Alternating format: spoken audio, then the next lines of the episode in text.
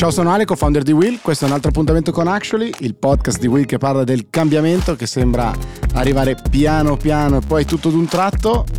Con me un reduce dalla prima Startup Challenge di Will, Riccardo Out. Ciao Ale, e reduce sì da una cosa nuova che abbiamo fatto, bella, contenti, eh, un sacco di, di, di, ragazzi giovanissimi in realtà che hanno portato le idee molto eh, potenti direi, è stata la prima volta che facciamo qualcosa del genere, eh, ci siamo divertiti, tu eri giurato tu eri provato, invece quando sono arrivato la mattina ti ho visto, eri eh, intimorito dai 40 ragazzi circa che c'erano. Eh, ho sbagliato da... il nome degli ospiti due o tre volte ognuno, e, um, ognuna anche nello specifico, però dai l'abbiamo portata no, a casa. Nomi e ruoli, ti sei, non ti sei fatto nomi mancare niente, però devo dire eh, emozionante, anche perché il format era particolarmente complesso, bisognava creare un'idea in un giorno e arrivare a una sorta di business plan, quindi cosa non da poco. C'è un tema nel mondo che non troverà soluzione in un giorno, caro eh, Riccardo Out, che è quello della sicurezza alimentare e della sostenibilità in generale del sistema eh, dell'approvvigionamento alimentare, dato che so a malapena dire i titoli, abbiamo un ospite. Aureliano, come stai? Tutto bene, grazie mille per l'invito. Beh, ospite oramai quasi fisso. ospite fisso, opinionista semifisso di eh, Actually. Parliamo di alcuni temi che più di altri forse scaldano l'opinione pubblica polarizzandola sulla base di poche informazioni condivise in maniera chiara, diciamo così. Sappiamo poco, ci arrabbiamo molto. Sto partendo dalla fine, che sarà dove atterriamo, cioè gli OGM, cosa che, come dire, da che io non dico sono bambino, ma ragazzino se ne parla e se ne parla con timore, eh, puntando il dito come se fosse il male più assoluto, eh, ma forse vale la pena partire dall'inizio, cioè dalla complessità generale del, eh, della sfida, che è quella della sicurezza alimentare, che vuol dire cose molto diverse in base a dove tu sei in giro per il mondo, no? Esatto, sì, il tema della sicurezza alimentare forse eh, per noi occidentali è poco sentito, nel senso che raramente, se non forse durante gli ultimi due anni in cui ci sono stati dei fatti eccezionali, abbiamo avuto paura di trovare il cibo sugli scaffali o di riuscire a mettere un pasto completo sul tavolo. Però per eh, invece la maggior parte del resto del mondo è un problema attuale con il quale ci si confronta tutti i giorni. Ehm, come dicevamo prima, pandemia, eh, guerra e anche poi il climate change stanno iniziando a eh, mettere in luce forse le criticità eh, del nostro sistema attuale di approvvigionamento del cibo e quindi parlare di OGM oggi secondo me è assolutamente sensato perché forse è arrivato il momento di parlarne seriamente nelle sedi giuste, nei modi opportuni in modo che eh, le persone si possano fare un'idea completa sull'argomento. È incredibile questo tema, come dicevi tu, sin da bambini è sempre stato estremamente polarizzante, eh, da una parte si scontrano le religioni anche qua, no? Mm. Il cibo, poi per carità in Italia forse non so, dopo il calcio la terza religione, no? Probabilmente, e, e, e quindi tutti hanno, hanno da dire la loro. Ogni qualvolta poi si avvicina la parola chimica eh, alla parola cibo, laboratori a parola cibo, eh, scatta qualcosa che immediatamente fa scattare eh, reazioni diciamo avverse, cioè opposte da una parte mm. all'altra, la comunità scientifica, i ricercatori, eh, penso per esempio alla senatrice a vita Elena Cattaneo che ha sempre certo. portato avanti queste, queste, queste, battaglie, attaccatissima invece da un fronte che dice no, un momento, la terra eh, ci dà i suoi frutti, in una maniera, pensiamo anche, ricordo eh, Expo 2015, Expo 2015 a Milano sui temi del cibo, eh, dove era uscito un, un criticatissimo manifesto finale di Expo che faceva appunto della, della, dell'agricoltura naturale tradizionale un punto uh, cardine della strategia uh, dei decenni a venire e sempre più sembra essersi fatto da una parte un passo indietro. Uh, come la vedi secondo te a che punto siamo con, con, gli OGM in questo momento nel dibattito scientifico e culturale? Fammi aggiungere solo un pezzettino. Anzitutto ho paura che stessi per parlare di piantine che crescono in verticale. A un certo punto non lo farò. Comunque sono piantine che non si fumano quelle che no. diciamo perché ci hai sennò... pensato ti ho visto che ti brillavano delle le piantine di lattuga eh, negli occhi mentre parlavi. Prima però ad arrivare a quella che per i supporter quantomeno può essere una soluzione, eh, diciamo così, o quantomeno è l'output di una serie di innovazioni anche te- soprattutto tecnologiche, io partirei dal perché potrebbe avere senso, perché se no piantato lì nel nulla rischia che questo tema no, galleggi e, e, lo mettiamo appunto come un derby, sei milanista o sei mm-hmm. interista. Invece io partirei da sopra, direi le sfide e quindi uno, quello che dicevi eh, tu prima Aureliano, quindi le enormi sfide esogene che esistono. C'è una guerra, c'è una pandemia, c'è climate change, quindi il grano ucraino non arriva dove doveva arrivare, tutto il grano, che ne so, canadese non basta a, ovviamente a eh, soddisfare la domanda di tutto il mondo c'è una pandemia che cambia la catena del valore come, no? come, come viene mh, diffusa in tutto in giro per il mondo, c'è una barca che si ribalta a metà nel canale di Suez, come si chiama la Evergreen, eh, e rimane piantata lì e tutti in coda, come eh, quando andiamo a trovare Ricky Haupt a Genova, e quindi eh, diventa, diventa complicato. Secondo tema, la sostenibilità diciamo, eh, per la salute no? di quello che eh, noi mangiamo quindi quanto salutare è come mangiamo eh, noi. Per me la sfida è non mangiare troppo a pranzo che sennò poi mi addormento, per qualcun altro naturalmente la sfida è ben altra e quindi eh, questo è un, è un elemento eh, gigantesco. Terzo, cosa comporta produrre il mio piatto di pasta, la mia fiorentina, la mia bistecca di carne o il mio trancio di salmone questa sera. Esatto, tutti i, i temi che hai sollevato sono assolutamente eh, giusti. E... Anche perché li ho presi dai tuoi appunti. esatto. Forse soprattutto per questo. Ma eh, secondo me ha senso parlarne oggi più che mai, però voglio subito uh, smarcarmi e, e, dire una cosa. Uh, gli OGM non sono una proposta che uh, vuole andare a risolvere toccare tutti questi tre temi? Assolutamente no, perché sennò poi ricadiamo in quelle tematiche di polarizzazione che abbiamo visto prima. Quindi assolutamente gli OGM però oggi diventano un argomento del quale bisogna almeno parlarne, perché gli OGM a, a livelli diversi possono andare a toccare eh, ognuno dei punti eh, che abbiamo discusso sopra. Ad esempio, vi faccio subito un esempio così eh, siamo pratici, capiamo di quello che parliamo, esistono delle varietà OGM sia di grano che di mais che sono estremamente resistenti alla siccità.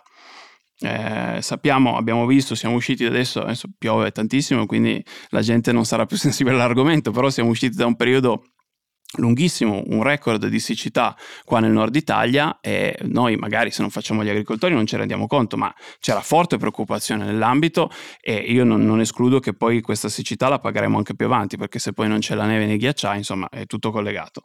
Eh, quindi dicevamo, esistono delle varietà di piante che sono in grado di resistere anche ai terreni con un'alcalinità particolarmente alta o con dei terreni salati, insomma eh, le piante OGM sono molto versatili da, que- da questo punto di vista. Quindi immediatamente si pensa a dei paesi dove purtroppo le condizioni climatiche non sono favorevoli come le nostre, cioè ad esempio tutto il continente africano, eh, tranne alcune zone che sono molto fertili, molto ricche, però hanno dei climi che sono decisamente più estremi. Quindi questo è solo un esempio, ripeto, non, non sto cercando di vendere gli OGM a nessuno. Eh, Riccardo prima ha toccato secondo me un, un punto molto interessante riguardo gli OGM, cioè è la contrapposizione, che secondo me è poi bias, un bias cognitivo, del naturale versus artificiale. Questo è uno dei più grandi bias nel quale cadiamo tutti quanti, nel senso che eh, automaticamente pensiamo che se qualcosa è naturale è buono, è fatto da, da madre natura, se qualcosa è di artificiale è fatto dall'uomo, automaticamente farà male.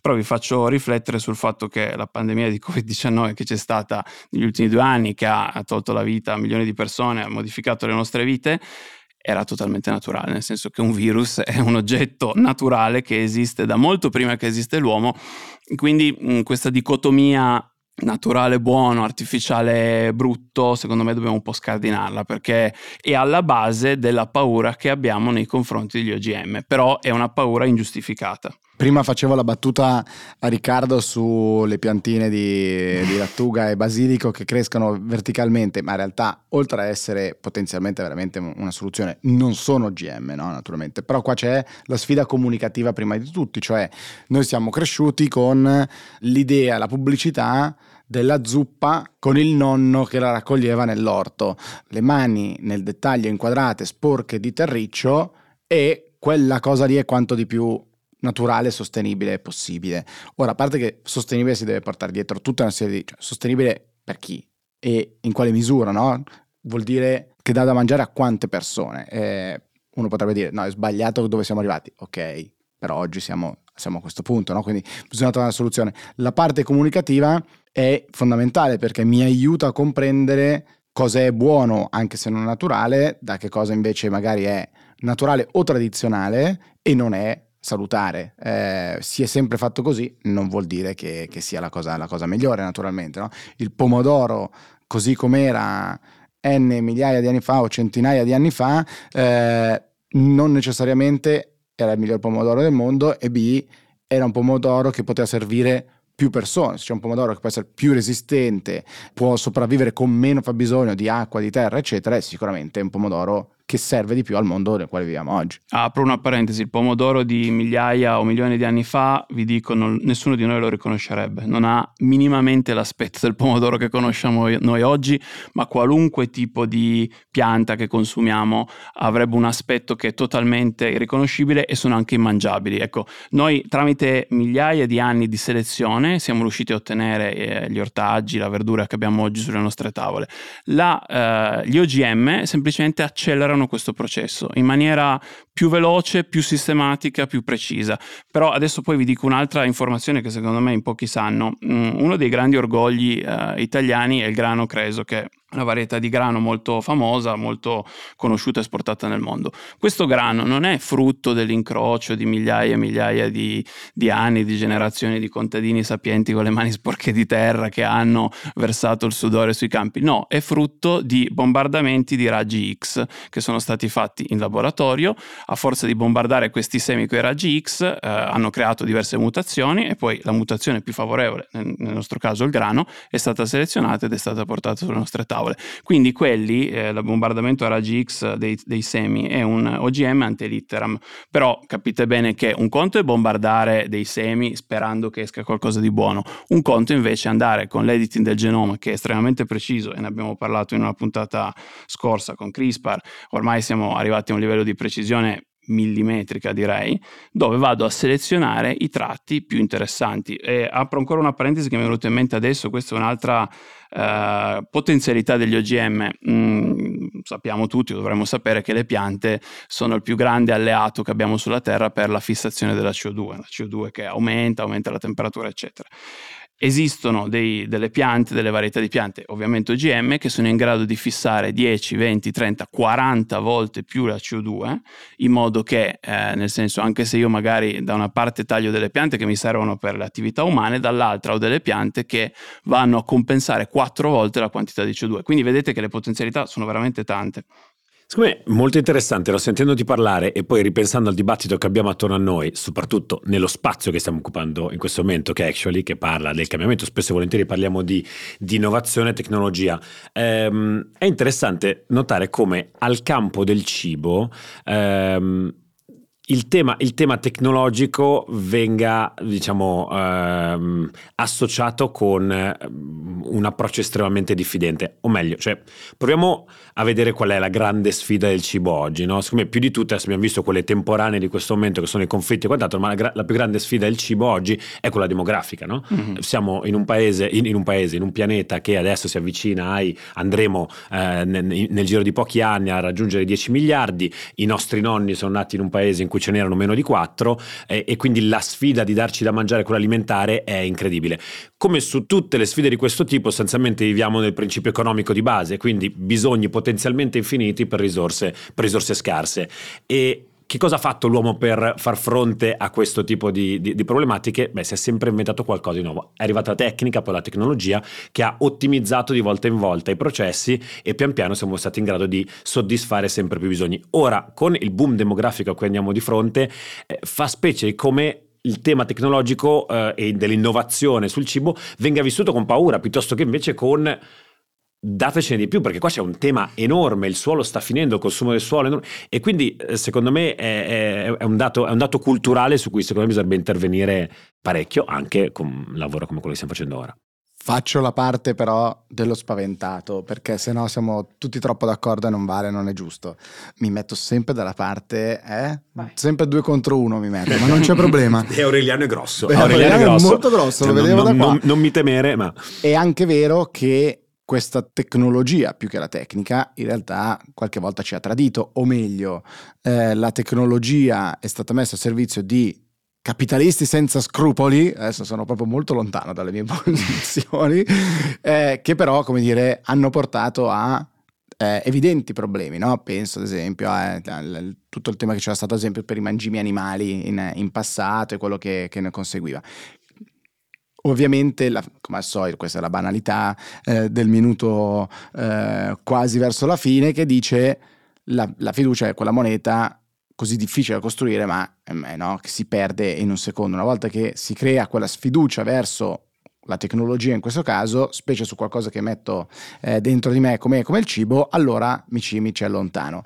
Eravamo con Matteo Ward, il nostro guru della sostenibilità, nei, nei giorni scorsi ci diceva, certo, stai attento a quello che mangi, ma quello che indossi è tanto quanto no? è prossimo alla tua pelle, è un organismo che assorbe eh, tantissimo, ci stiamo meno attenti, probabilmente questa cosa aumenterà. Quindi tecnica, tecnologia, tutto meraviglioso, siamo dei grandi fan, soprattutto qua, però è anche vero che qualcosa è andato storto. No? Nel, e sul mangime animali, tra l'altro, mi raccontavi prima, eh, Aureliano, che è successa una cosa alla quale abbiamo prestato forse meno attenzione del dovuto? Sì, nelle, nelle prime settimane dopo il conflitto, dopo l'inizio del conflitto tra Russia e Ucraina è quando ci siamo resi conto, di nuovo non noi cittadini, gli allevatori che hanno un problema, che si svegliano la notte e dicono io adesso ho x mila capi di bestiame e li devo nutrire eh, con qualcosa.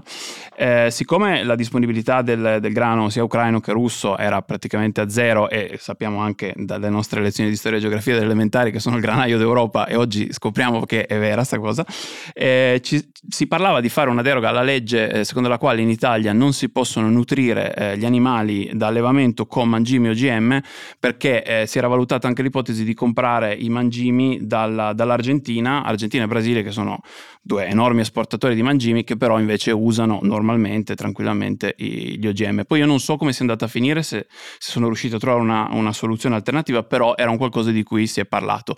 E a me è dispiaciuto dover arrivare in questa situazione di necessità, di gravità per parlarne, perché invece come stiamo facendo oggi se ne può parlare con calma e tranquillità e, e aprire almeno un dibattito eh, dove si, si, parla però con dati alla mano. Ecco.